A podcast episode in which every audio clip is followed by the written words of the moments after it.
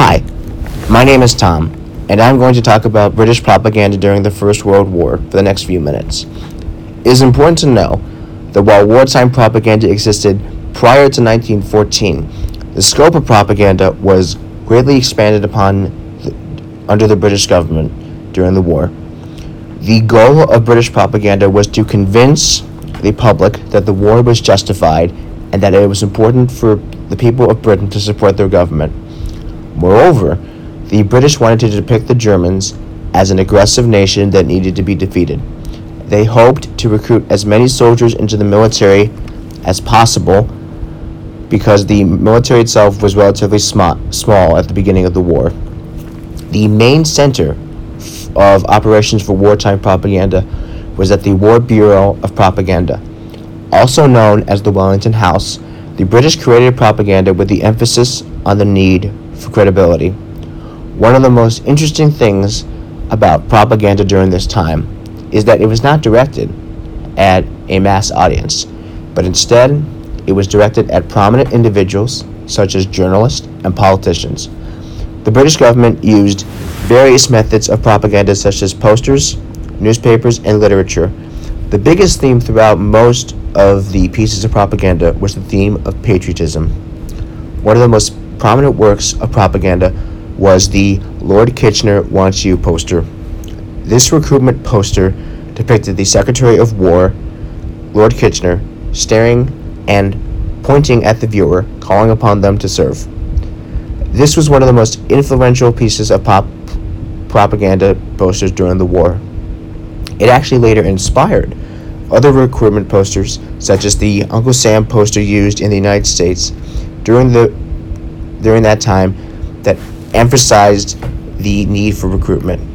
One of the most interesting posters directed at uh, civilians was the Daddy, What Did You Do in the Great War?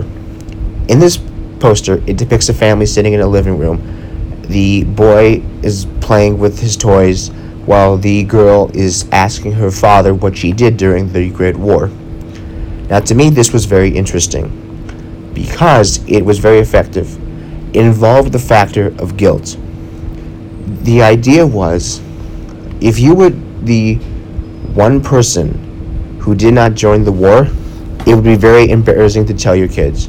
Just imagine if you were the one person in the neighborhood of everybody who did fight in the war, you were the one that did not.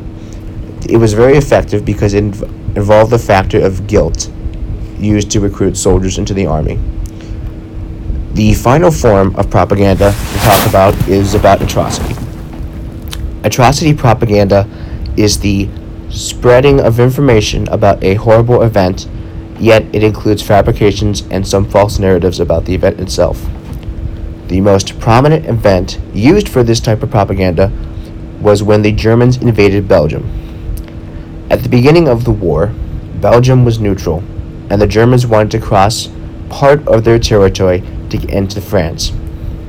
Unfortunately for the Germans, Belgium rejected that proposition and refused the Germans to enter any part of their territory uh, with permission. However, the Germans decided that it that they needed to get into France in a more efficient way.